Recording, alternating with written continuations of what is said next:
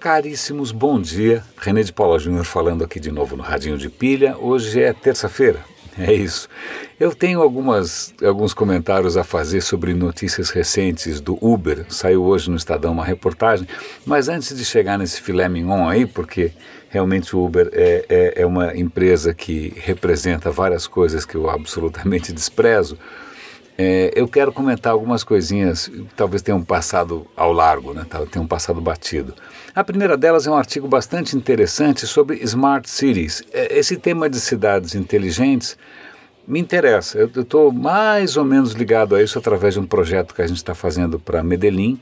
É, eu não sei se vocês sabem, eu estou envolvido com uma consultoria americana chamada EXOWorks, que é de alguma maneira ligada à Singularity University então esse tema de Smart Cities me interessa, eu quero me aprofundar. Eu, eu, eu já percebi que isso no Brasil está bombando, eu assino uma lista de e-mail que, cara, cidades mais interioranas e mais provincianas possível estão lá aparecendo como Smart Cities, cidades digitais daqui, de lá. O entusiasmo parece ser é, realmente impressionante aqui no, no Brasil. Eu tenho recebido bastante informação. Eu faço parte passivamente, de uma maneira absolutamente passiva, também de um grupo no Facebook de cidades digitais, ou seja lá o que for, iCities.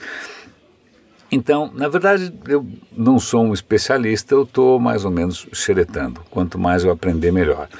E tem um, um, artigo que eu quero comentar com vocês, eu vou dar link, em que ele comenta sobre um possível problema de smart cities. À medida que você cria cidades cada vez mais inteligentes, mais conectadas, com mais tecnologia, a questão é o que acontece quando der caca? Né? O que acontece quando acabar a luz? O que acontece quando tiver uma inundação? O que acontece quando, sei lá, qualquer é, é, eventualidade que possa afetar, por exemplo, energia, ou possa afetar conectividade. O que acontece? O, o cidadão fica na mão? Ele fica preso no elevador?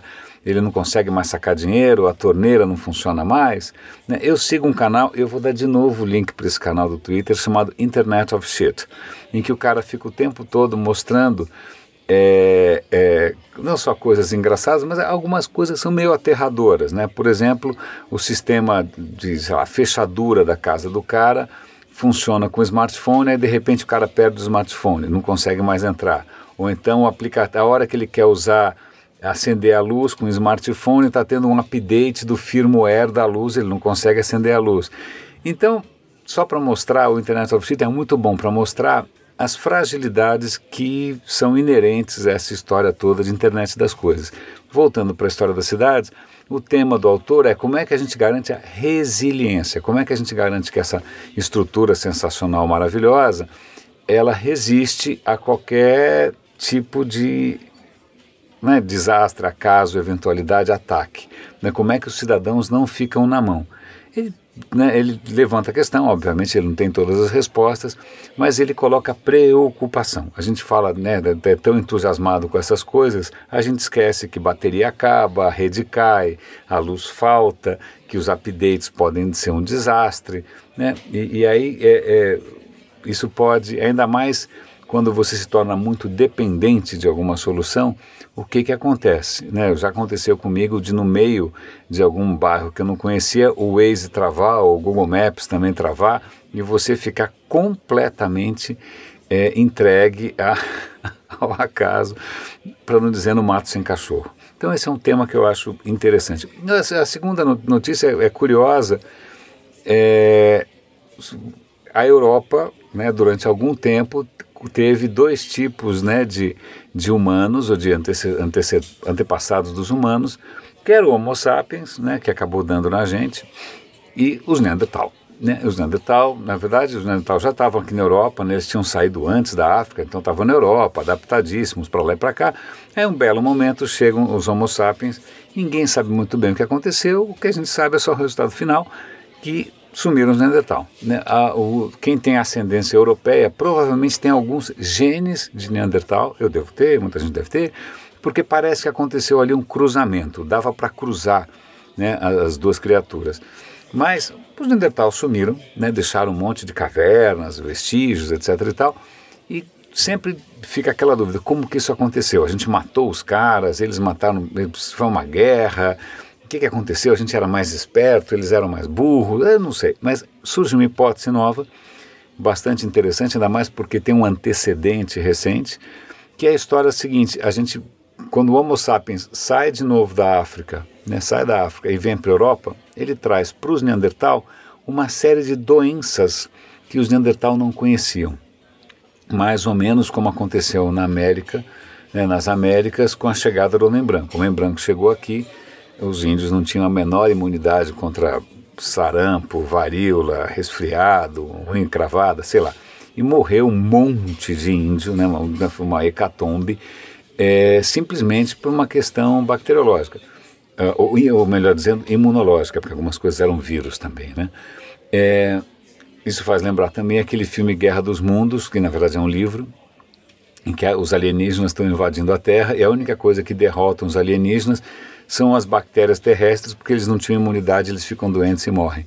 Então, isso talvez tenha sido um dos fatores que levou os Neandertal à extinção. Simplesmente eles não tinham anticorpos para algumas coisas que a gente trouxe.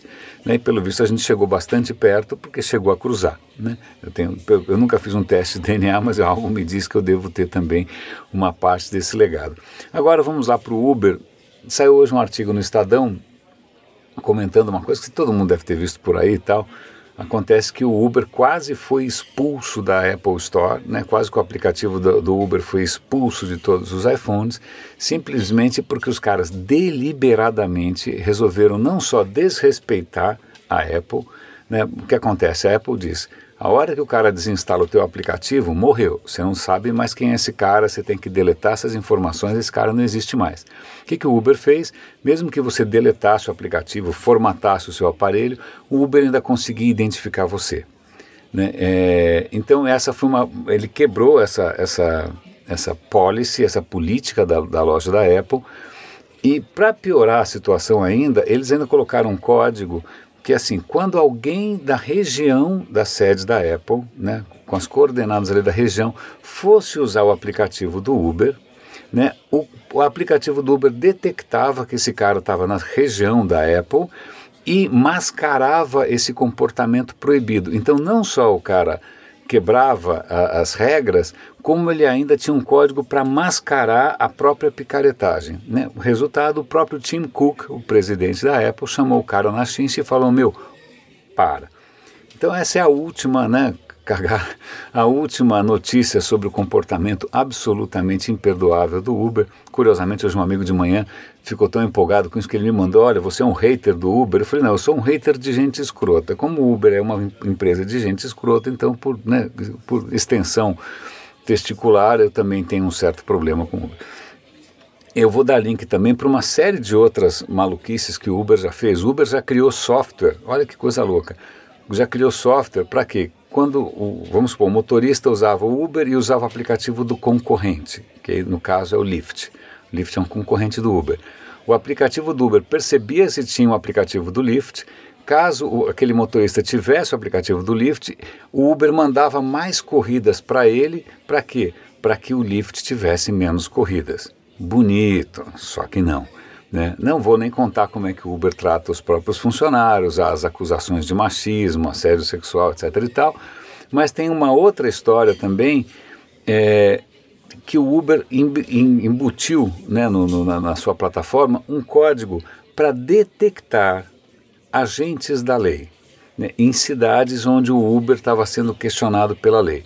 Então, o cara que se, se a Uber soubesse que o cara era um agente da lei, é, ele mostrava para o cara dados falsos, informações falsas, para o cara não conseguir nem multar o Uber.